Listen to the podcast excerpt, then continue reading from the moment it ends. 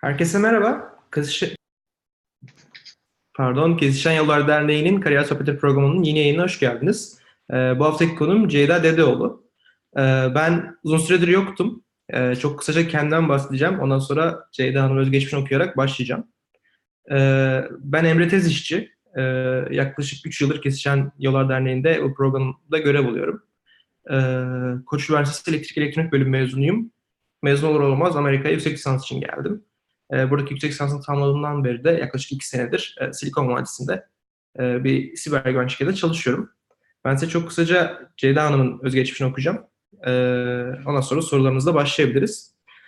E, Ceyda Hanım YDY danışmanlık direktörlüğünü yönetmekte şu an. E, 1999 yılında Boğaziçi Üniversitesi Psikoloji bölümünden mezun olmuştur.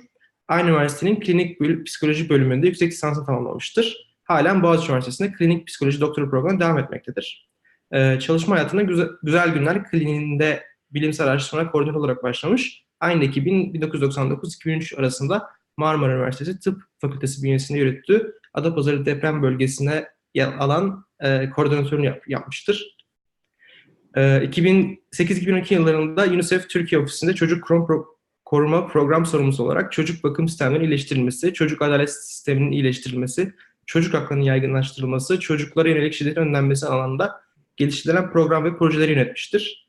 Ee, 2012-2014 yılları arasında Doku Bireysel ve Kurumsal Danışma, Danışmanlık Merkezi ve Güzel Günler Kliniğinde psikoterapi ve nöropsikolojik değerlendirme çalışmaları sürdürdükten sonra kuruluşundan başlayarak e, YDY danışmanlığının direktörünü yapmakta. Aynı merkezde psikoterapist olarak çalışmaktadır. E, çocuk hakları ve çocukluk dönemi psikolojik bozukluklar üzerine çeşitli yayınları vardır. E, ben hızlıca anlatmaya çalıştım ama atladığım kısımlar oldu. Sizin eklemek, eklemek istediğiniz kısımlar var mı? uzun, uzun kaçmış diye düşündüm. Ee, yok aslında. yani genel olarak hani psikoterapist olarak çalışıyorum çocuk ve ergenlerle e, genç yetişkinlik e, yetişkinliğe geçiş dönemi dediğimiz dönemde özel çalışma alanlarım arasında belki onu uygulamam daha iyi olur bu sizin e, hedefinizle kesişen bir alan olduğu için. Peki teşekkürler o zaman e, vaktinizi ayırıp katıldığınız için. E, ben sorulara geçmeden önce e, izleyen arkadaşlara söyleyeyim. Sorularınızı e, YouTube'daki e, chat kısmından veyahut da yayın altına yazarak, yayın altındaki linkten yazarak e, iletebilirsiniz. Ben e, Ceyda Hanım'a iletiyor olacağım. E, ilk soruyla başlıyorum o zaman. E, öncelikle e, lisans eğitiminizden sonra yüksek lisans ve doktoraya devam etmeye nasıl karar vermiştiniz? E, Kesildi galiba. Şu an duyamıyor musunuz?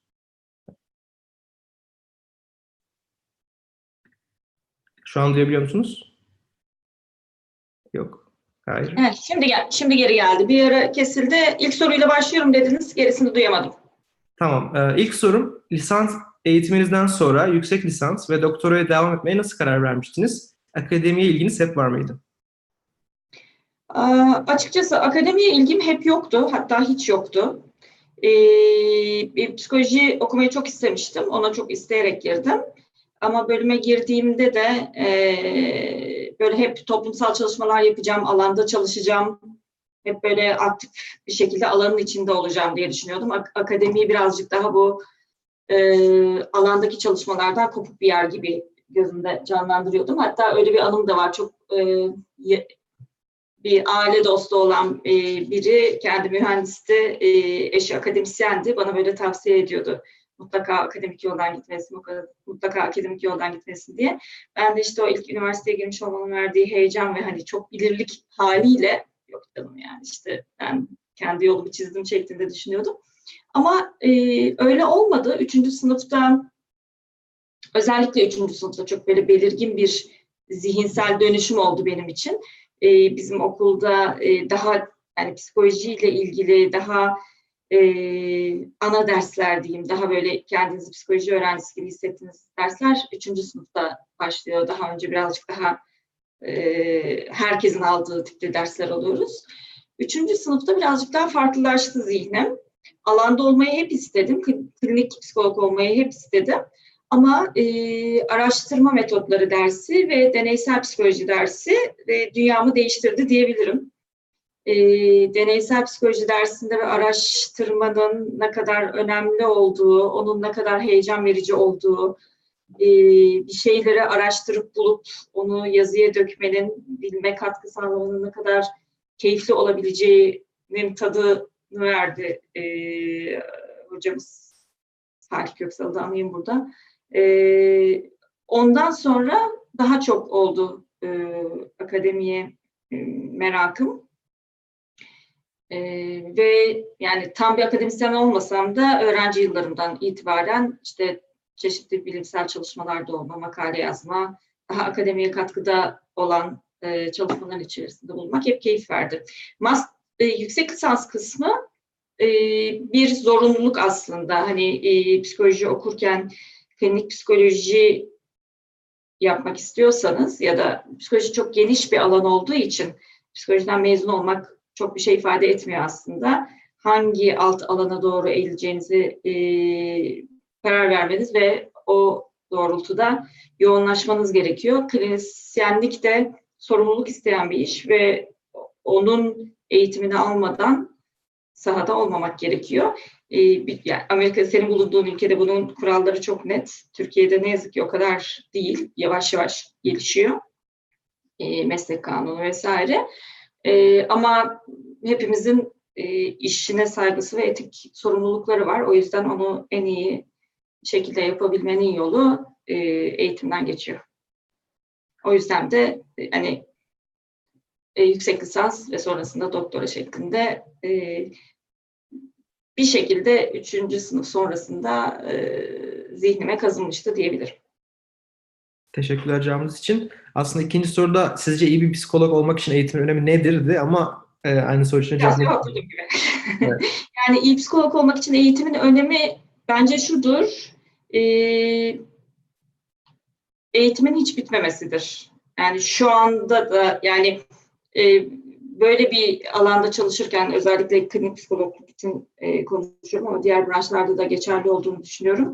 E, güncel bilgiden uzak kalmamak, devamlı okuyor olmak. E, çünkü insan çok e, büyük bir bilinmez hala. E, onu keşfettikçe ona e, farklı yaklaşımlar gelişebiliyor. E, yeni dönemin teknikleri farklı olabiliyor. Bizim her şeye hakim olmamız mümkün değil. Karşımıza gelen kişinin özelliklerine göre tekrar tekrar bazı bilgilerimizi gözden geçirmemiz gerekiyor. Ee, o yüzden bu bitmeyen bir okuma alanı diyeyim. Ama keyfi de orada aslında. Her seferinde yeni bir şey öğreniyorsun. Teşekkürler cevabınız için. Ee, peki kısaca psikoterapi ve nöropsikoloji nedir? Ee, bize açıklayabilir misiniz? Evet, o hani e, kısa e, biyoda nöropsikoloji lafı görülünce herkesin merak ettiği bir şey oluyor herhalde. Ben nöropsikolog değilim, onu çok net bir şekilde e, çizmek lazım.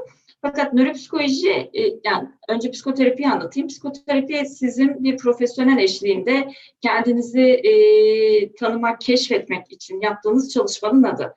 E, duygularınızı, düşünce tarzınızı, başkalarını anlayışınızı, kavrayışınızı, e, kendinizle ilgili e, farkındalığınızı e, arttırmaya yönelik olarak e, bir çalışma yapıyorsunuz. Bu çalışmayı bir uzman eşliğinde yapıyorsunuz. Bu çalışmaya psikoterapi deniyor. Bunun değişik ekoller var, farklı şekilde yaklaşanlar var ama toplamında bir farkındalık arttırma çalışması ve kendinizle ilgili. Bu çalışmada hani bir ne bileyim ben kendimle ilgili oturup bir arkadaşımla da konuşabilirim diyenler de oluyor tabii. Burada farklılık e, sizi tanımayan, size karşı objektif olan ve belli etik kurallar eşliğinde sizi yargılamadan, eleştirmeden ya da size hayatla ilgili herhangi bir öneride bulunmadan sizin kendi kendinizle ilgili e, doğruları bulmanıza e, ya da zorluklarla baş etme stratejileri e, kavramanıza yardımcı olan bir çalışma psikoterapi. E, nöropsikoloji beyinle e, gündelik yaşantı arasındaki bağı kuran bir alan olarak e, tanımlayabilirim. E, beynin e, nasıl fonksiyon gösterdiğini e, çeşitli araçlarla e, tarayan e, bir alan nöropsikoloji. E, beyin görüntüleme çalışmalarından biraz farkı var. Beyin görüntüleme çalışmaları daha yapısal olarak, e, bazen fonksiyonel olarak da ama e, beyinle ilgili bilgiler e, ediniyor. E, nöropsikolojik e, değerlendirmelerde diyeyim, beynin gündelik hayatta nasıl işlev gösterdiği, belli durumlarda, belli e, zorluklar karşısında nasıl fonksiyon gösterdiğini e, ölçü, ölçüyor. Bu ölçümler de aslında bireyin yaşamakta olduğu zorlukları, atıyorum mesela öğrenme, hafızada tutmakla ilgili e, bir zorluğu varsa o bireyin, onun hangi alanda olduğunu, bunun neye işaret ettiğini e, detaylı bir şekilde e, anlamaya çalışan bir çeşit hani e, kan tahlilinin beyin versiyonu e, diyebileceğimiz bir çalışma. Klinisyenler bu e, çalışmalardan faydalanıyorlar. Özellikle biz çocuk ve ergenlerle çalışırken hani e, belli alanlarda zorlukları olan e, bireylerin bir çeşit bu zorluklarının haritalandırmasını yapmaya çalışıyoruz ki ne şekilde yardımcı olabiliriz, ne şekilde destek mekanizmaları geliştirilmesi lazım. Bunu daha iyi tespit edebilirim. Teşekkürler tekrardan cevabınız için. Ee, şimdi yayınımızın asıl konusuna gelmek istiyorum. Ee, gündelik yaşam ve stres. Hı hı. Ee, sanıyorum ki şu an en azından benim çevremde stresli olmayan kimse yok. En temelden başlarsak stres nedir ve neden oluşur? Stres nedir? Ee, gerilimdir, ruhsal gerilim e, diyelim kısaca. Ee, de- dediğin gibi yani stres yaşamayan kimse yok. Aslında stres hayatın parçası ve gerekli bir parçası. Ee, neden oluşur? Ee, bence e, insanı korumak için oluşur. Çünkü e, stres dediğimiz şey e, kaygılar ve korkular bütünü diyebiliriz. Hani bir şey olacak, istediğimiz bir şey, istediğimiz yani e, bir şey istediğimiz gibi gitmeyecek, e, bir zorlukla karşılaşacağız ya da mm, yapmak istediğimizi zamanında yapamayacağız gibi e, durumlarda en çok e, karşılaştığımız duygu, duygu duygulanım diyelim. E, bunun olması aslında hayatta rayında gitmeyen bir şeyler var. E, sen de bunun önlemini al diye vücudun bir uyarısı diye düşünebiliriz. Tehlike e, söz konusuysa, bünye bir tehlike e, algıladıysa beden buna bir tepki gösteriyor. Günümüz dünyasında işte sınavın stresi oluyor ya da ne bileyim e, işte iş hayatında e, Silikon Vadisi'nde yapacağın e, sunumun bir stresi olabilir. Ama e, eski zamanları düşünecek olursak hani e, yiyeceğini karşılamak için ormanda ağaçlardan meyve toplaman gerekiyorsa orada bir takım tehlikelere e, açık durumdasın. Bir çalının arkasından gelebilecek vahşi bir hayvana yem olabilirsin. Bunun için de kendini koruma mekanizmaların olması lazım. E, bir hayvanın geldiğine dair herhangi bir e, işaret e, senin orada kaçabilmene ya da o hayvanla savaşabilmene yönelik vücudunu hazırlamana yardımcı olur. Mesela çalı kıpırdadı. E, beyin buradaki uyarıyı alır. Orada bir farklılık var. Çalı normalde düz duruyordu ve kıp- kıpırdadı. Onun arkasından çıkacak e, şey vahşi bir hayvansa verebileceğin iki tip tepki var. Ya ona, onunla savaşacaksın ya kaçacaksın. E, onun karşı, arkasından çıkan e, tavşansa sen meyveni toplamaya e, devam edebilirsin. Ama ilk etapta ona hazırlıklı olmak için işte e, kalp hızın e, yükselir, işte koşabilecek ya da savaşabilecek bir e, seviyeye gelir vücut. Kimyasal olarak belli salgılarla e, vücudumuzu bu savaşma ya da kaçma e, pozisyonlarına hazırlarız. İşin sıkıntılı olan kısmı tehlike gerçekten bir tehlike değilse, hani bir tehlike algımız var. Çalının arkasından bir şey çıkabilir. Ama beklediğimiz büyüklükte bir tehlike çıkmadı. Bize tehdit oluşturan herhangi bir şey yok. Ondan sonra hemen sakinleşmesini bekliyoruz. Bu sakinleşme söz konusu olmayınca aslında tehdit içermeyen şeylere de e, bizim e, stres yanıtımız devam ediyorsa o zaman vücudumuza bir zarar veriyoruz aslında. günümüz dünyasının tehlikeleri de işte bulunduğumuz ortama, yaşadığımız koşullara göre değişiyor işte. Bir öğrenci için tehlike başka, çalışan biri için tehlike başka. Bir ebeveyn için e, tehlike başka, çocuğunu gözetirken, kendini gözetirken tehlike başka. Bu tehlikeler e, karşısında verdiğimiz e, tepkiler bizi koruyucu, kollayıcı ve gerekli durumlarda gerekli önlemleri almamızı sağlayıcı tepkiler mi? Yoksa gereksiz yere durmadan vücudumuzu alert eden e, ve e, devamlı bir gerginlik içerisinde yaşamamızı sağlayan tepkiler mi? Aslında ayırıcı olan e, kısım burada. Stresin bir sıkıntı olması e, burada başlıyor. Teşekkürler tekrardan. Ben ufak bir şey eklemek istiyorum. Burada aldığım bir derste e, konuşulmuştu bu daha önce. E, az önce bahsettiğiniz o yırtıcı hayvan gördüğündeki stres ile şu an e, günümüz hayatında, yaşamında bir sunum yaparken vücudun verdiği reaksiyon neredeyse birebir aynıymış. E, vücudumuzun bu ilkel tepkileri, ilkel demeyeyim de yani içgüdüsel tepkileri birebir aynı vermesi aslında ne kadar ne- nasıl diyeyim bu günümüz yaşamındaki stresin ve e, olayların ne kadar önemli olduğunu bir nevi vurguluyor sanki. Hı hı. E, bu bilgiyi aldığında senin aklından ilk geçen şey ne olmuştu hatırlar mısın? Yani e, şey tepkisi ben şey olarak söylemişlerdi sunum sırasında veyahut da sunum yapın şimdi bir dakika sonra sunum yapmanızı istiyorum gibi bir e, şey söylenmişti. E, Hı hı. ve ardından söylenen şu an işte avuçlarınıza bakın ya soğuktur ya terlidir.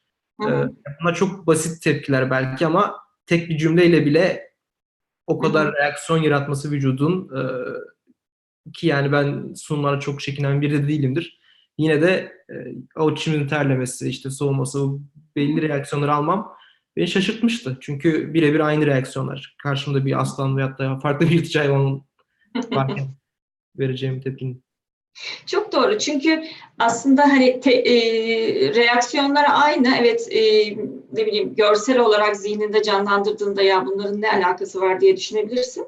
Ama e, orada zihninde canlanan bir aslanla bir sunum e, ortamı değil orada tehlikeyi oluşturan. E, senin e, birey olarak sonraki aşamada nasıl bir e, durumla karşılaşacağın. Hani tehdit algısı aslında orada ortak e, tema. E, senin için tehdit algısı işte o sunumda ne bileyim oradakilerin önünde yeterli performans göstermediğin için kendini kötü hissetmek olabilir, dersi geçememek olabilir, işinde ilerleyememek olabilir. Günümüzün e, günümüz için önemli tehditler bunlar. O yüzden de hani evet aslanla görsel olarak bağdaşmasa da e, tehdit boyutu anlamında e, bir paralellikleri var. Teşekkürler. Ee, izleyicilerimizden gelen bir soru var. Ee, sormuş ki yani stres alt aslında bir sınavda daha başarılı olmamızı pardon baştan sorayım. Stres aslında bir sınavda daha başarılı olabilmemizi sağlayabilir mi? E, kesinlikle evet. E, ama işte orada ölçü meselesi gündemde. E, açıkçası hiç stres olmaması çok e, tercih ettiğimiz bir durum değil, istediğimiz bir durum değil. O daha zorlayıcı bir durum. Hiç, hiç stres olmaması demek o konuya gereken özeni gösterecek içsel motivasyonumuzun da olmaması demek bir yandan. E, stres e, hani bir, bir konuyla ilgili ufak bir kaygı duyuyor olmak nasıl yapacağıyla ilgili o kişinin e, zihninde e, hani bir şeyler kuruyor olması, bunu önemsemesini de getiriyor. Eğer bir e, sınavla ilgili iyi yapmaya yönelik bir güdümüz yoksa e, onun için gerekli çalışmayı da yapmayız. E, işte hani o sınavda ne bileyim yani saatinde bile e, olmayabiliriz. Ama ufak bir dozda ve bize faydalı olacak, bizi koruyacak dozda bir e, kaygının, endişenin varlığı e, bütün bu sistemi harekete geçirerek bizi e, doğru noktaya taşıyabilir. Burada sıkıntılı olan kısım kaygının düşünce mekanizmalarımızı, düşünebilme, karar verebilme, dikkatimizi toplayabilme gibi mekanizmalarımızı engelleyecek bir boyuta gelmesi birazcık böyle bir e, taşması diyeyim ve e, yönetilebilir bir durumdan çıkması ve bizi normalde yapabileceklerimizi yapabilir e, halden alıkoymasıdır. Sınav örneği üzerinden gideceksek de e, ufak bir e, endişeyle e, ya şuna da bir bakayım, şu ekstra e, notu da okuyayım diyor olmak faydalıdır. Sınavda çıkmasa bile ekstra bilgi edinmiş olursunuz. Ama o kaygı nedeniyle e, okuduğunuzu göremez hal, hale gelirseniz, aynı cümleyi 20 kere tekrar okuyor, ay ben hiçbir şey anlamıyorum, kesinlikle yapamayacağım, hiçbir şimdi olmayacak, ben bu sınavdan kalacağım gibi iç ve negatif e, konuşmanız hızlanırsa e, o zaman sonucun çok pozitif olmasını beklemiyoruz. E, burada e, asıl e, mesele devreye giriyor. Yani e, stresli, stresli durumları, kaygıyı doğru yönetebilmek, e, onunla baş etme stratejilerini geliştirebilmek gerekiyor. Teşekkürler cevabınız için. Ee, yine izleyicilerden gelen bir soru. Ee, stresten neden kurtulamıyoruz diye sormuş. Ben buna şey ekleyeyim. Kurtulmalı mıyız? İkisinin de cevabını. Yani biraz öncekiyle paralel olarak söylersek stresten kurtulmak e, vücudun e, koruma mekanizmalarını sıfırlamak demek gibi bir şey. Hani e, tamamen kurtulmak diye bir şey olmaz diye ümit ediyorum kimse için. Ufak e, dozda kendimizi e, zorluklara, tehlikelere karşı savunacak mekanizmamız bizimle e, olsun. E, niye kurtulamıyoruz? E, kurtulmayalım. Savunma mekanizmalarımız, e, koruma mekanizmalarımız e, bizler için gerekli ama iyi yönetelim. Hani vücudun ordusu gibi düşünelim. Yani e, tamamen yok olmasın ama kullanmaya o kadar e, gerek kalmasın. E, bizi e, koruduğuyla ilgili bir e, güvencemiz olsun. İyi yönetirsek de başka başka alanlarda da e, yönetimimizi iyileştirirsek de e, onun varlığı bizi rahatsız etmez zaten. Teşekkürler tekrardan cevabınız için. Ee, sıradaki soru sizce stres brain mi yoksa toplumun mu bir sorunu veyahut da bireysel mi toplumsal bir sorun mu? Hı hı. Yani her ikisi de aslında e, bu çok iç içe bir şey. E, yani toplum olmasa bireyin stresi olmaz mı? Olur. E, fiziksel olarak ne bileyim işte bu mağara döneminde sadece e, toplayıcılıkla geçiniyorsanız ve başka e, etrafınızda başka kimse yoksa da işte bir hayvana yem olmak da bir stres. E, toplumun tabii burada e, farklı bir katkısı var. Toplumun beklentileri, toplumun e, bize yüklediği görevler, e, toplum içerisinde yer edinebilmekle ilgili özellikle üniversite yaş e, döneminde daha yoğun bir şekilde ortaya çıkan bir takım kaygılar e, durumu farklılaştırabiliyor. E, bir de e, nasıl bir toplumda yaşadığınızın da e, önemi var. Daha bireyci olan bir toplumda yaşadığınızda, e, orada yetişmiş olduğunuzda e, e, toplumdakilerin beklentilerini kendi üzerinize çok e, almayabilirsiniz. Ama bizimki gibi daha e, toplumcu denen, kolektivist denen topluluklarda e, başkalarının düşünceleri, başkalarının seni nasıl yargıladığı, e, grubun e, beklentisi e, daha fazla e, üstümüze aldığımız e, bir şey. Yani yetiştir böyle bir toplumda yetişiyoruz. Bu herkesin böyle olduğu anlamına gelmez. Ama genel olarak e, Türkiye'nin ortalamasına baktığımızda e, toplum değerlerini daha çok e, önemseyen, kendi gelişiminde daha çok dikkate alan bir e, coğrafi bölgedeyiz diyeyim. Teşekkürler tekrardan. Ee, sıradaki sorum iş mülakatlarında stres yönetimi konusundaki tüyoları alabilirsek çok seviniriz demişler yine chatten. Evet, şimdi e, şeyi merak ederim mesela bunu soran kişinin hemen iş mülakatlarına girecek bir dönemde mi olduğunu yoksa daha aslında e, okul yıllarının başında ama yine de bunun kaygısını mı taşıyor? Onu merak ederim. Çünkü bazen e, kaygı öyle bir şeydir ki e, hemen kapınızdaki bir şey için kaygılanabilirsiniz. Bu çok normal karşılanabilir. Bazen de beklenti kaygısı denen bir şey var. Yani daha çok önünüzde ve ona gelene kadar kendinizi geliştirebilecek bir sürü yollar varken yine de onun kaygısını tutarak belki o yollarda e, yapabileceklerinizi daha kısıtlı yap, e, yapmanıza neden olabilir. O yüzden e, soran arkadaşın hemen önünde böyle bir şey var mı diye merak ettim. İş mülakatları da aslında diğer kaygı tiplerinden, diğer stres tiplerinden çok farklı değil. E, stresi yönetmek için yapılması gereken şeylerden burada birazcık bahsetsek iyi olur. E, genel olarak her her bireyin farklıdır diyeyim. Her bireyin kendisine iyi gelen e, stresle baş etme yöntemini bulmasını ben tavsiye ederim e, toplamda. Ama iyi geldiğini bildiğimiz birkaç tane temel nokta var. Bunlardan bir tanesi bir stresinizin kaynağına inersek, işte bir iş mülakatı örneğinden gidecek olursak, orada sorulan soruları cevaplayamamak bir kaygı kaynağı olabilir. Bunu yapabilmek için hazırlıklı olmak en birinci e, madde. Hazırlıklı olmaktan kastım ne?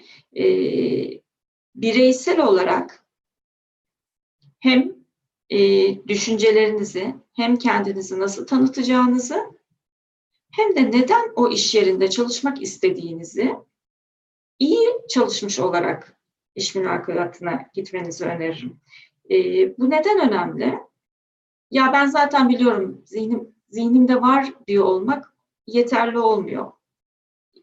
Gittiğinizde bulunduğunuz ortam işte bir takım e, özellikleri nedeniyle sizin kaygınızı arttırabilecek bir ortam oluyor. Biliyoruz ki kaygı arttığında, hani sistemimizde kaygı arttığında, şöyle tarif edeyim, kaygı daha duyguların yoğun olduğu bölge beynimizde birazcık daha arkalarda olan bir bölge, amigdala denilen. Ve düşünce, karar verme, planlı bir şekilde sözlerimizi karşı tarafa e, iletmemizi sağlayabilen ve kendimizi iyi tanıtmamıza e, yardımcı olacak bölgede beynimizin ön bölgesi. Bu e, bölge normalde kaygıyı yöneten ve onun iyi regüle olmasını da sağlayan bir bölgedir. Ama kaygı çok yoğun olduğunda böyle bir sel gibi diyeyim, o karar verme mekanizmalarımız ve planlama mekanizmalarımızın dikkatimizin e, daha ön planda olduğu bölgeyi ıslatır ve devre dışı bırakabilir. E, böyle bir duruma hazırlıklı olabilmek için de aslında yeterince ben o anda durumu kotarabilecek bir halde olmasam bile otomatik olarak ne diyeceğimi biliyor olmak, otomatik olarak e, çalıştığım yerden çıktı diyebiliyor olmanın bir rahatlatıcı etkisi olur. Şimdi iş mülakatında karşı tarafın ne beklediğini üç aşağı beş yukarı biliriz. Bilinmez bir kısmı da vardır. Ama e, internette çok sıklıkla bulabilirsiniz mülakata hazırlık teknikleriyle ilgili e, bahsedilen şeyleri. Bunların özü e, gitmek istediğiniz yeri tanımak ve kendinizin neden oraya uygun olduğunu anlatmaktan geçer. Bu kendini iyi tanımaya gerektirir. Kendinle ilgili farkındalığı gerektirir. Ve doğru bir şekilde karşı tarafın ne istediğini tahmin edip o istediklerini verebilme, o istediklerine ben nasıl uyuyorumu sunabilmeyi gerektirir. Mesela ben açıkçası e, yaptığım işlerin bir e, kısmında e, işte bir panelde işe alan tarafta bulundum çokça. Şöyle bir hayal kırıklığım oluyordu masanın bu tarafında otururken. Çok parlak, çok işte e, eğitimli, e, gerçekten hevesli birçok genç o iş için geliyor.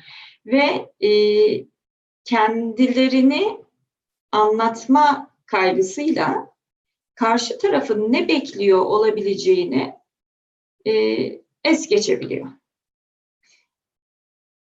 Buradaki kritik nokta iki taraflı düşünebilme. Hem kendimizi anlatabilme hem karşı tarafın e, beklentisine önceden tartıp ona hazırlıklı bir şekilde çıkabilme. Onun dışında birilerinin karşısında yani herkesin farklı farklı kaygıları olabilir. Bazısı sosyal ortamda daha çok kaygılanır. Bazısı yabancı biriyle konuşurken ilk gittiği bir yerde o iş onun için çok çok önemli ve çok değer verdiği, çok çok girmek istediği bir işse kaygısı biraz daha yükselebilir. Burada da e, kaygıyla baş etme stratejilerini herkesin kendisi için e, tartmış ve bunları uyguluyor olması önemli diye düşünüyorum. Teşekkürler cevabınız için. Ee, peki bir sonraki sorum. Sıradan bir insana, e, parantez içinde ciddi seviyede psikolojik rahatsızlığı olmayan demiş. Psikoloji, psikoterapi nasıl katkı, katkılar sağlar? Sizce gerekli midir diye sormuş. Ee, kritik bir sorun. Bence herkese psikoterapi gerekli değil. Yani her şeyi e, psikoterapiye gidersek her şey çok iyi olur şeklinde düşünmemeliyiz. Meslektaşlarım bana çok kızabilir bununla ilgili. Ama e, psikoterapiden faydalanmak için illa da bir rahatsızlığınız olması gerekmiyor. Aslında tam tersi. Temel bir rahatsızlık olunca onunla ilgili meselelerin belki başka yollarla ekarte edilmesi gerekebiliyor. Ama psikoterapi hani başta da tarif ettiğimiz gibi bir kendinle ilgili farkındalık çalışması. Ve farkında olmak birçok konuyu iyi yönetebilmenin birinci adımı. Mesela duygularımızı iyi yönetebilmenin birinci adımı o duygunun farkında olmaktır ve adını koyabilmektir. Psikoterapide yaptığımız şey de bu. Tepkilerimiz, duygularımız, düşüncelerimiz, bunların bizim üzerinde üzerimizdeki etkisi, başkalarının üzerindeki etkisi, kendi e, inançlarımız, bun, bun, bunlar bizim davranışlarımızın ne kadarını belirliyor. Bunun bunlarla ilgili farkındalığı evet herkese fayda sağlayacağını düşünüyorum. Ee, o yüzden hani psikoterapiye gidiyor olmak illa da bir rahatsızlık göstergesi değildir ya da tersinden de söyleyecek olursak rahatsızlığı olanlar psikoterapiye gider diye bir şey söz konusu değil.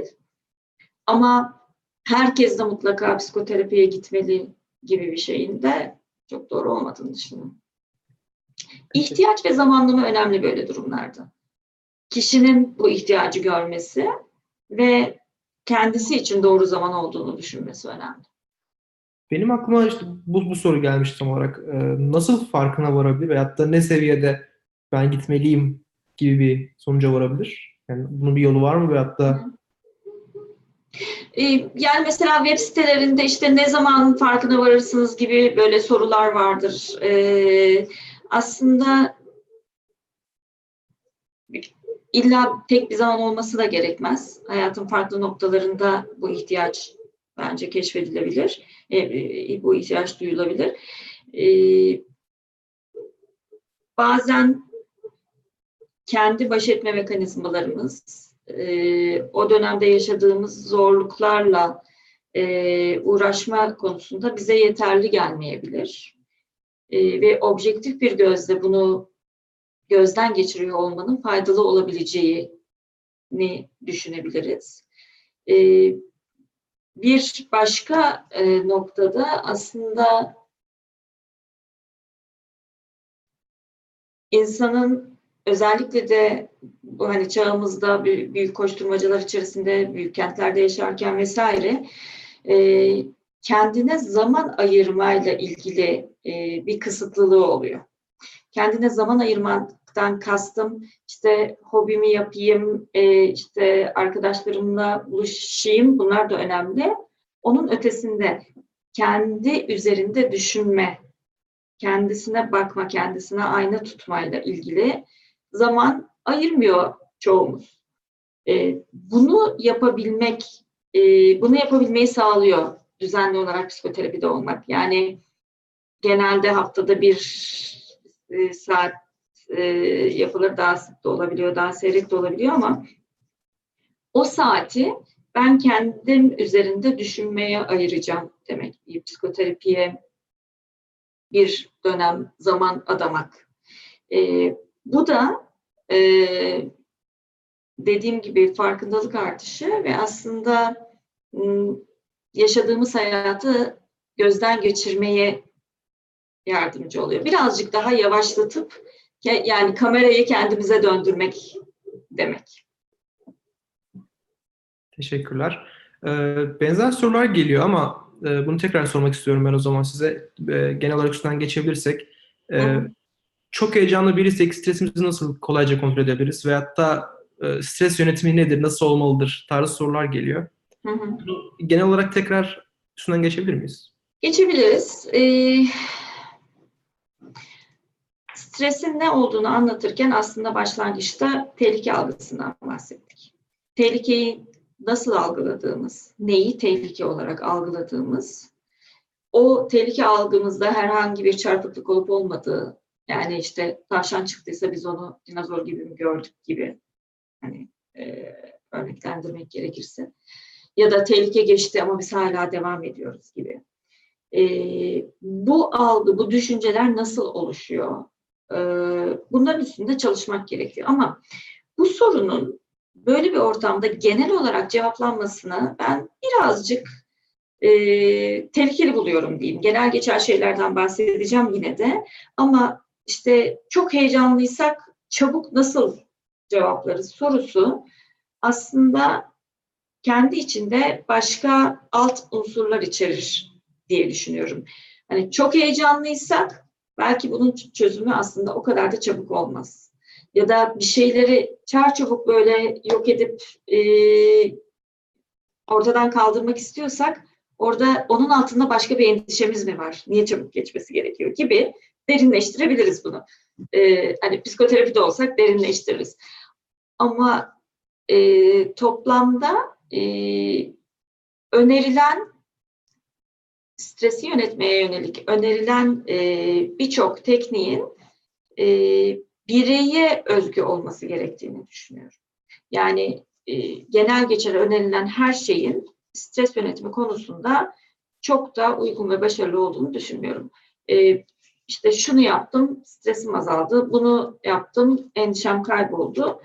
Bu iş bu kadar kolay değil. Eğer öyle olsaydı bu sorular böyle gelmezdi. E, herhalde yüzlerce, binlerce stresle ilgili kitap vardır. Web sitelerinde bilgi vardır. E, iki kere okuduktan sonra insanlar bunu gayet güzel halledebilirdi. E, çünkü değişik katmanlar var o stresi ortaya çıkaran. Bazen sadece o anlık bir durumdur bu. Bazen de o andaki durumun sizin geçmişinizden tetiklediği bir şeydir. Oradaki stresin seviyesini arttıran. E, bunu bilmeden de herkese aynı yöntemle stresini yok edeyim demek çok e, doğru değil. Ne yapılabilir? Buna rağmen ne yapılabilir? Farklı e, başlıklar altında diyeyim, farklı alanlarda yapılabilecek bazı şeyler e, yoğun kaygı duygusuyla, yoğun stresle baş etmemiz için bize yardımcı olabiliyor. Ve bazılarımız bir alanı daha çok tercih ederken diğer bir grupta başka bir alanı tercih ediyor. Mesela işte fiziksel aktivitenin stres azalmakta faydası olduğu çok iyi biliniyor. İşte spor yapmak. Çok klasik bir örnek. Stresiniz mi var? Spor yapın. Evet bence de stresiniz mi var? Spor yapın. Bana da iyi geliyor. Ama bu herkese iyi gelmez spor yapmanın ekstra stres yarattığı biri için e, spor yapın stresiniz azalsın uygun değildir. Belki başka tip bir fiziksel aktivite olabilir. Şimdi bilimsel olarak da çeşitli kereler kanıtlanmış bir yanı var hani e, fiziksel aktivitenin stres üzerinde. Ama o birey için o uygun mu? Bunu kendimizde test etmemiz gerekiyor. Bazen de bilişsel aktiviteler yani o durumla ilgili bilgi sahibi olmak. Sizi çok kaygılandıran bir konu var bir yakınınızın bir işte ne bileyim hastalığı var. Ben, bazı bireylerde o konuyla ilgili bilgi sahibi olunca, konuyu daha iyi anlayınca streslerini yatıştırabiliyorlar. Ee, sosyal ilişkilenme kesinlikle stresi yönetmede çok e, iyi e, sonuç veren bir şey. Ama sosyal kaygısı olan birey için bu çok zorlayıcı da bir şey. Bunun için herkesin hangi alanda ya da inanç sistemleri, duygu sistemleri e, üstünden e, kendi stresinizi daha iyi yönetebilecek araçları bulmak gerekiyor. Bu araçları bulurken işte tehlike algısını kendi kendimize yükseltiyor muyuz, fazlalaştırıyor muyuz? Bu biraz önce dediğimiz e, negatif iç konuşmalarla daha e, tehlikesiz bir şeyi kendimize tehlikeli bir hale mi getiriyoruz? E, tehlikeli diye düşündüğümüz bir şey geçtikten sonra onun etkisi bizde hala devam mı ediyor? Her şeye mi yayılıyor kaygımız? Yani tek bir alanda değil de e, hayatın her adımında çok mu kaygılı olduk?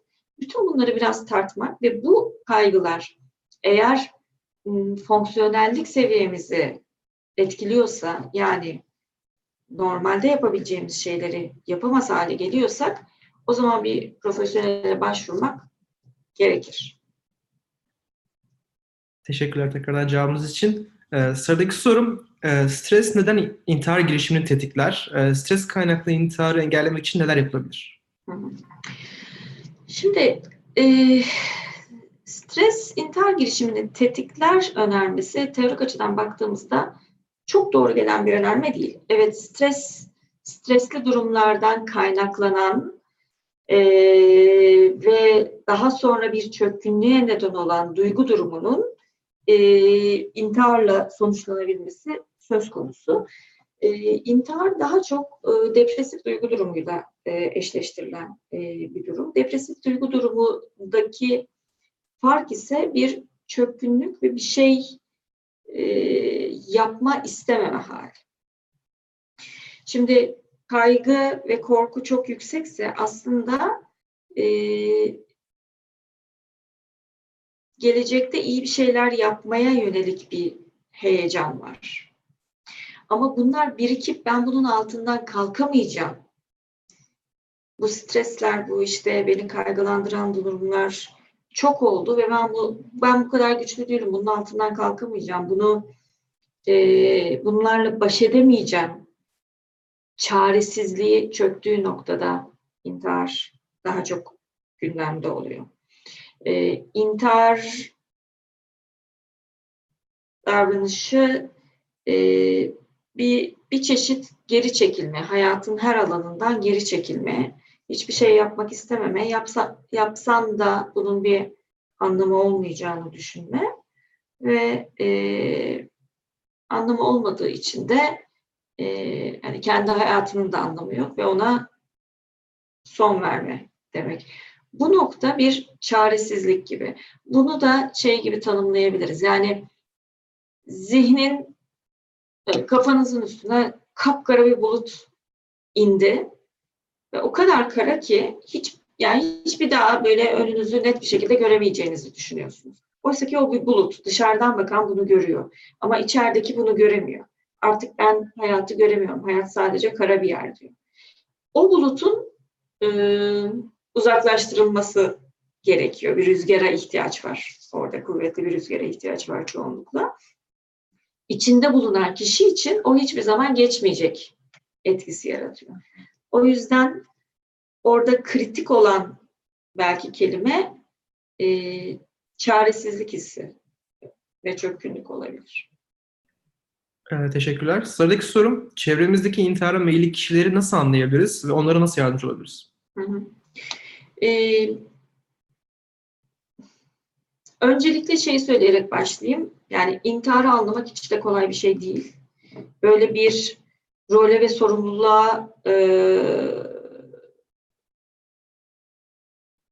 bürünmemek gerekir diye düşünüyorum. Yani ben çok dikkatli olursam mutlaka anlarım ya da çok dikkatli olsaydım anlardım. Bazı durumlarda gerçekten profesyonellerin bile anlayamayacağı, e, işaretini okuyamayacağı durumlar oluyor. Ama e, işaretini okuyabildiğimiz durumlar neler? E, çökkünlükten bahsettik ya, çaresizlik, çökkünlük. Bunun hayata yansımaları oluyor. E, intihar düşüncesi olan birey e, eskiden yaptığı ve keyif aldığı şeyleri yap, yapmamaya başlıyor. Yapmaktan geri duruyor. Sosyal olarak bir geri çekilme oluyor. Eskiden görüştüğü insanlarla görüşmüyor, içine kapanıyor, kapanabiliyor. Ya da şu parantezde söylemem lazım bütün bunları. Böyle olan her birey intihar edecek diye bir şey yok. İntihar eden herkes e, bunları yapmıştır diye bir şey de yok. Ama biz daha genel görünümden bahsediyoruz, genel istatistiklerden bahsediyoruz. E, yeme, uyku sistemlerinde bozulmalar, hani aşırı kilo alımı, aşırı kilo verme, çok uyku, çok uykusuzluk gibi e, sistemin de e, kendi normundan şaştığı durumlar oluyor. E, intiharı yüceleştiren konuşmalar, e, intihar lafının devam gibi e, ya da ölümün devamlı konuşulduğu gündeme geldiği sohbetler gibi durumlar e, bize burada bir sıkıntı mı varı söyletir. Orada kritik olan nokta böyle bir durumla karşılaştığımızda ne yapacağımızı bilemediğimiz için genelde kaçmayı tercih ederiz. Bazen alınırız. İşte ya yakın arkadaşım da ne zamandır çağırıyorum onu gelmiyor benimle görüşmek istemiyor. Kendi üzerimize alırız benimle görüşmek istemiyor diye. Ee, o kadar uğraştım bir türlü buluşamadık. Ben daha fazla uğraşmayacağım diyebiliriz. Yani bunlar gerçekten bireysel sıkıntılarla ilgili de olabilir ya da o kişinin kapandığı bir dönemde olabilir. Ee, intiharla ilgili bir laf geçince ya da ölümle ilgili bir laf geçince genelde e, insanlar ne konuşacağını bilmediği için kaçmak ister ve o konuyu kapatmak ister. Yok canım vesaire diye. Ee, üstünü kapattığımız zaman işi birazcık daha zorlaştırmış oluruz. Bir de şöyle bir inanış var. Buna özellikle vurgulamak isterim. Eğer bir şeyden şüpheleniyorsak diyelim bir, kişi, bir yakın bir arkadaşımızın intihar düşüncesi olduğundan şüpheleniyoruz. Ama şimdi ben onu sorarsam aslında aklımda öyle bir şey yoksa aklına düşürmüş olur muyum? Bu çok e, yanlış bir inanış. Farklı toplumlarda da görülen çok yanlış bir inanış. Aslında zihninde gerçekten böyle düşüncesi olan birine bunu direkt olarak sormanın o düşünceyi tetikleme gibi bir özelliği olmuyor. Tam tersine görüneni, herkesin odada gördüğü fili açık etmiş oluyorsunuz. Ve bunu konuşulabilir bir hale getiriyorsunuz. O yüzden bir endişeniz varsa konuşmaktan çekinmeyin. Böyle konular geçiyorsa bunu e, irdelemek ve arkadaşınıza, yakınınıza destek mekanizması önermek, yani bir destek alması için bir yere yönlendirmekten çekinmeyin. Ee, geçen konuları ya şaka yapıyordur, dalga geçiyordur bizimle. Bizi işte hani yüreğimizi hoplatmak için böyle yapıyor. İşte ilgi çekmek için böyle yapıyor. Ee, bunlar da intihar düşüncesi söz konusu olduğunda tehlikeli söylemler oluyor. Çünkü evet olabilir bazen dalga da geçiliyor bu konuyla. Bazen insanlar ilgi çekmek için ya da sadece ilgi çekmek için değil de o anda laf olsun diye bir şey söylüyor olabilirler. Ee, ama orada terazi farklı işliyor diyeyim. Çünkü dalga geçiyordur deyip yanılıyor olmakla dalga geçmiyordur deyip yanılıyor olmanın kaybettirdiklerinin arasındaki fark çok büyük.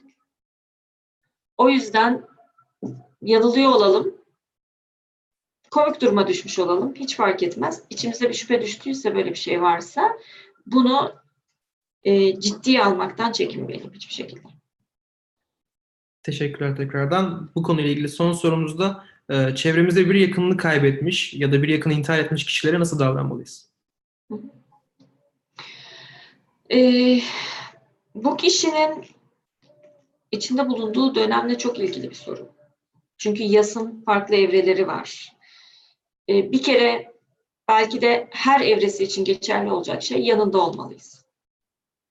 Sosyal destek böyle bir dönemin en kritik desteği, en olmazsa olmazı. O kişi için yapabileceğiniz tek şey yanında olmak. Ama e, istediği kadar yanında olmak, ona bir alan tanıyarak yanında olmak. Çünkü o kişinin biraz yalnız kalmaya da ihtiyacı var, biraz mesafe koymaya da ihtiyacı var.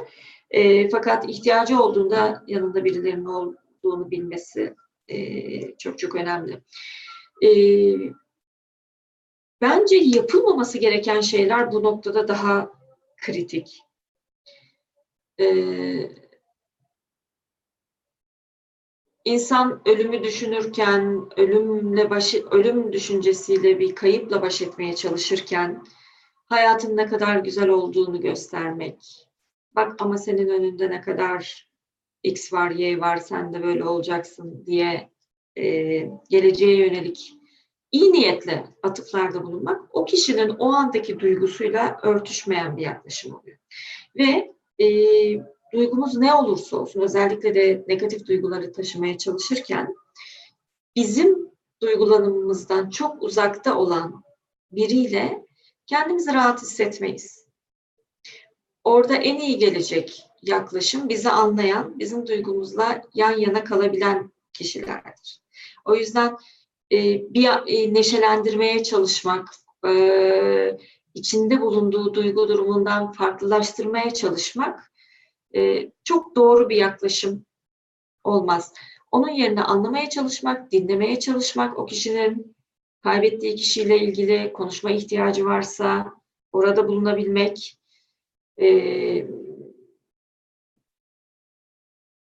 destek mekanizması kurmak, kişi destek alan, almak isteyen, almaya çok açık biri değilse ona değişik kanallar bulmak e, yapılabilecek en doğru şeyler diye düşünüyorum. Teşekkürler. Ee, sıradaki sorum, psikolog olmanın zorlukları var mıdır? Ee, iyi ve kötü yanlarından bize bahsedebilir misiniz? Yani her işin zorluğu vardır. Ee, psikolog olmanın da zorluğu var. Ee,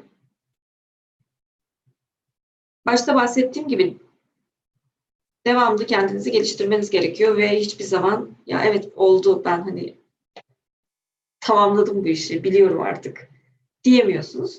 Bu hem iyi tarafı hem kötü tarafı.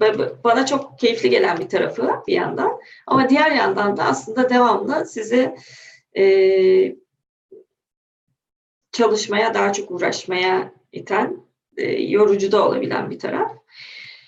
E, klinik psikolog olarak konuşayım ben. E, evet, günde arka arkaya devamlı e, zorluklarla, başka insanların e, zorluklarıyla e, iç içe olmak, onları birlikte konuşuyor olmanın bir yoruculuğu oluyor. Ama öte yandan orada bir gelişme gördüğünüzde onun etkisi de bambaşka oluyor zaten. Bütün o çaba bunu görmek için oluyor.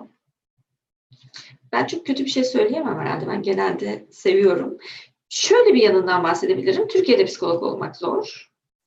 Ee, henüz ruh sağlığı çalışanlarıyla ilgili düzenlemelerin oturmamış olması, meslek yasasının olmaması, e,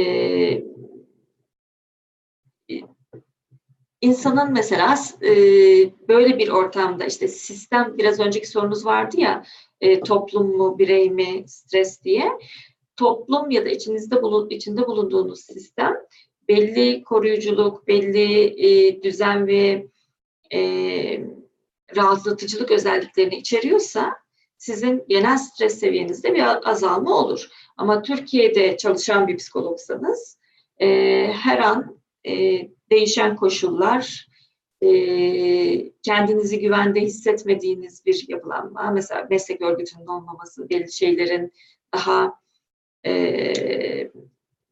yerine oturmamış olmasının getirmiş olduğu e, gündelik ve genel bir e, stresi oluyor.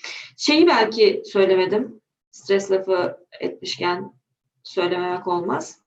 Belki de insan için en stresli durum belirsizliktir. Belirsizlik ne kadar varsa stres o kadar yoğundur. Ee, toplumsal olarak belirsizlik dönemleri, ne olacağını bilmemek ya da e, uğraştığınız şeyin e, kestirilebilir sonuçlarının olmaması. Atıyorum mesela şey bile denilebilir. E, adalet sisteminin iyi olmaması, belirsiz olması. Bir şey inancı, bir, bir toplumda yaşıyorsunuz. Evet, haklıysam adalet yerini bulur ve e, ben bu süreçten geçtikten sonra e, öyle ya da böyle doğru bulunacaktır diye bir yerde yaşamak var. Ne olacağı belli olmaz diye bir yerde yaşamak var. O ne olacağı belli olmaz. Her an her şey olabilir. Belirsizliği insan bünyesinde işte o başta bahsettiğimiz devamlı tedirgin olma, devamlı gergin olma durumunu getirir. Bu anlamda içinde bulunduğumuz toplumun sisteminde yarattığı bir stres var. Türkiye'de psikolog olmanın yarattığı bir stres de var. Ama Amerika'da psikolog olanlar için de farklı farklı zorluklar mevcut. Bunları da biliyoruz, takip ediyoruz. Tüm zorluklara rağmen ben güzel bir meslek olduğunu düşünüyorum. İnsanı çok geliştiriyor. Kendinizde de çok uğraşmanız gerekiyor. Kendinizi geliştirmeniz gerekiyor. E, o anlamda çok besleyici ve canlı tutucu bir yanı olduğunu düşündüğüm için seviyorum ve öneririm. Teşekkürler cevabınız için. Aslında süremizin sonuna geldik ama çok az daha vaktiniz var mı? Çok fazla soru geldi. Ee, Olur. 5-10 dakika daha uzatabilir miyiz? Tabii ki. Ee, onların sorusuna geçmeden önce benim aklıma bir iki soru takıldı. Ee, tamam ben fark ettim ki e, işte psikolojik e, terapi veyahut da destek almam gerekiyor. Ee, genelde insanların ilk yapacağı şey Google açıp işte bunu Google'lamak oluyor. Ama karşımıza bir sürü sonuç çıkıyor. Telefonda veren, işte uygulamada şey yapan veyahut da gittiğimiz kurumun veyahut da konuştuğumuz kişinin e, yetkin olup olmadığını anlamanın veyahut da seçmenin önemi nedir ve nasıl yapılmalıdır gibi bir soru soruyor. Hı hı. Tamamen Şimdi şöyle, bu kritik bir soru, çok da önemli bir soru. Ee, doğru cevabı bulmakta zor belli yerlerde. Ee, ama birkaç tane temel unsur var. Bir kere e, yetkinliğinden e, emin olduğunuz kişilere gitmek önemli. Yani orada bilimsellikten şaşmamak. Hani böyle e, bunu Türkiye için söyleyebilirim. Mesela Amerika'da bunu yapmak mümkün değil ama e, tür- farklı e, e, psikolojiye yakın birçok alanın yaptığı işler var. E, hepsinin bir yeri var. Hepsine saygı duyuyorum. Ama psikoterapi yapabilmek demek psikoterapi konusunda bir eğitim almak demek. Ve bu eğitimde e, biraz sancılı, zorlayıcı bir eğitim. E, bu eğitimi almış olan, bu titre almış olan kişilerle ta- e, çalışmak önemli diye düşünürüm. Fakat psikoterapi de kendi içinde çok ayrışan e, bir e, terim. Çünkü e, şöyle ne kadar psikoterapist varsa o kadar tipte psikoterapi vardır denir. E, herkesin hani yoğurt yiyişi farklıdır anlamında. Öte yandan çok farklı ekoller de var. Hani e, daha işte geçen yüzyılın başından gelen daha Freudian e, yaklaşan ekoller var. daha sonra e, işte 20. yüzyılın ortalarından itibaren gelişmiş davranışçı, e, bilişsel davranışçı e, teknikler var. Bir de son dönemde gelişen aslında çağımızda bu eski tip e, tekniklerle e, yol alınamayan durumlar için geliştirilen ve e, biraz daha e, postmodern yöntemler olarak değerlendirilen yöntemler var. Çok farklı tipte terapi var. Bunların bir kısmı bilimsel olarak e, test ediliyor diyeyim. Hani şöyle problemler için bunun iyi geldiği söyleniyor. Böyle problemler için de işte Y tipi terapinin iyi geldiği söyleniyor gibi. E, ama bazı durumlar içinde psikoterapinin e, etkinliğinin değerlendirilmesi o kadar da kolay bir şey değil. Bu çok tartışma e, yaratan bir durum. E, iyi bir değerlendirme yapan birinin size ne tipte bir terapinin iyi geleceğiyle ilgili bir yönlendirme yapması çok kritik olabiliyor. Yani gittiğiniz kişi ve en azından ben kendi çalışma tarzımı e, öyle söyleyebilirim. E, gelen kişinin önce bizim için değerlendirme yapmak, durumu anlamak çok önemlidir. İlk birkaç görüşmeyi durumu ve ihtiyacı anlamak için kullanırız. Onu anladıktan sonra izlenecek yol o duruma en uygun yol mudur?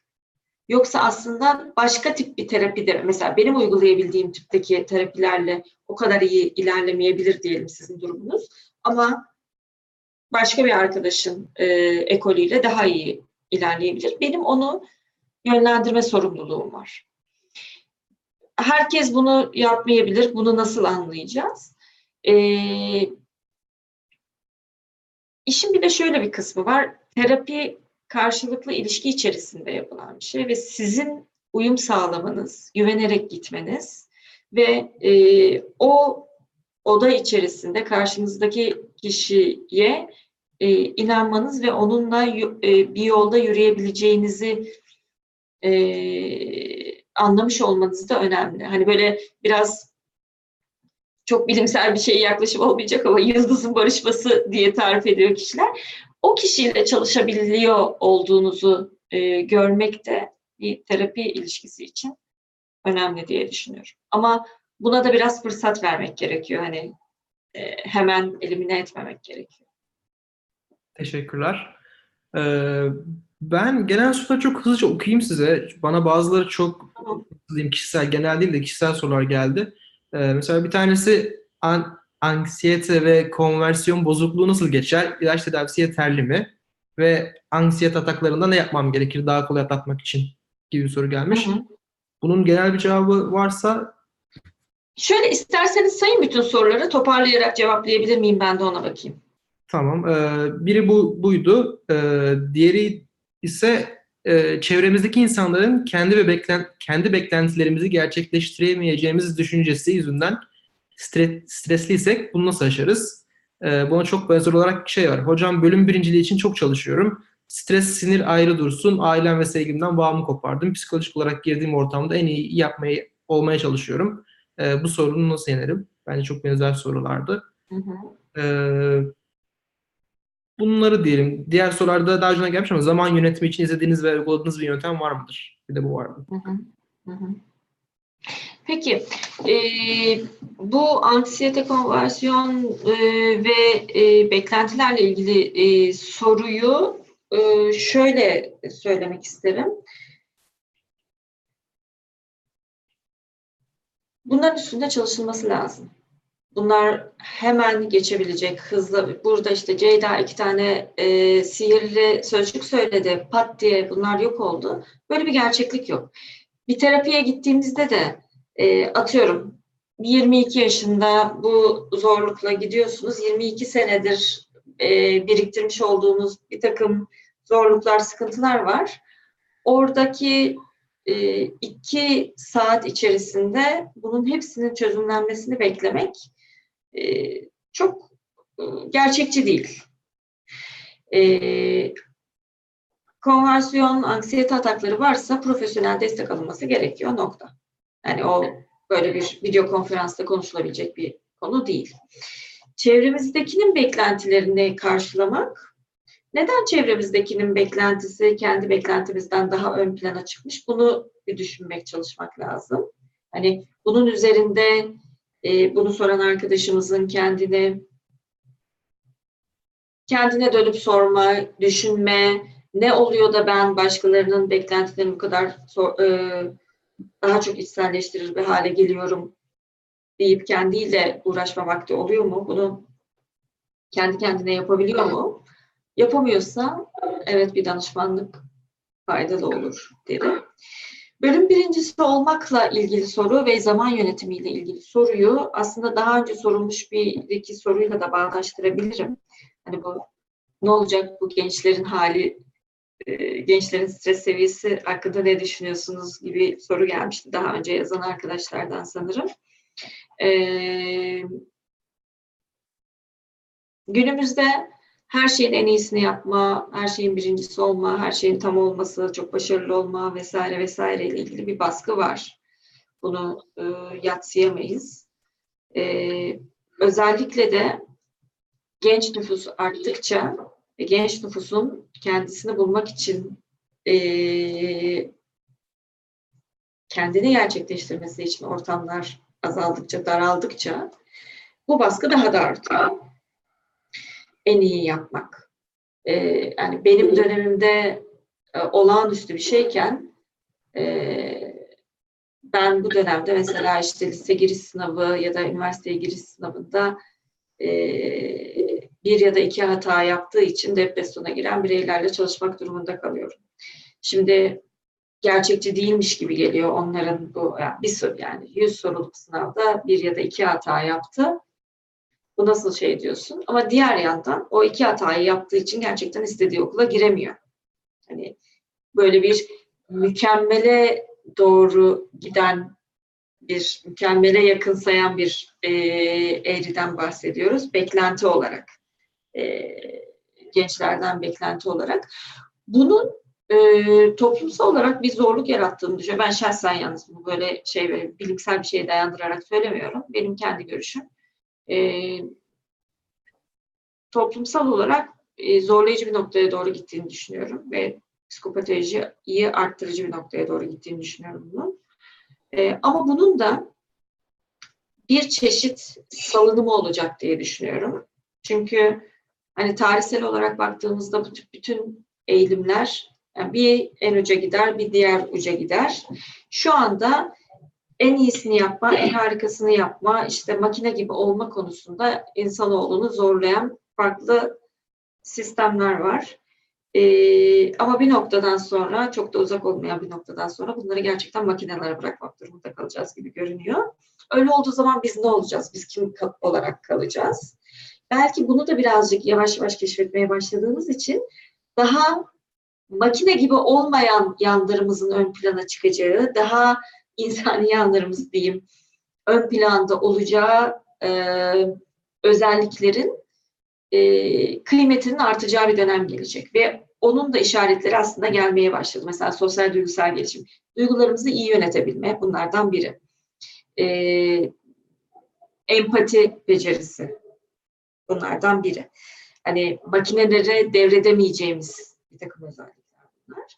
Bu alanı güçlü tutmak, bu alanda kendimizi geliştirmek, ne bileyim spordu, sanatta, edebiyatta bunlarla e, besleniyor olmanın uzun vadede bizleri e, ayrıştıran, kendimiz olmamıza yardımcı olan ve e, gelecekte e, hayatta tutunmamıza yardımcı olan olacak alanlar olduğu ortaya çıkmaya başladı. O yüzden bu arkadaşımız işte sevgilisinden, ailesinden uzak durmak yerine dengeli bir şekilde ilişkilerini de akademik hayatını da götürmeye çalışırsa aslında kendisi için bölüm birinciliğinden çok daha kıymetli bir güç elde etmiş olacak.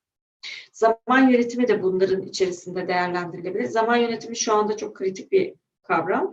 Zamanı iyi yönetebilmek e, birazcık bu hani başta bahsettiğimiz beynimizin ön bölgesinin daha sorumluluğunda e, o bölgeyi iyi yönetebilmek, duyguları da iyi yönetebilmek oluyor. Zaman yönetimi başlı başına bir ayrı bir konu yani orada şimdi onun detayına girmeyelim.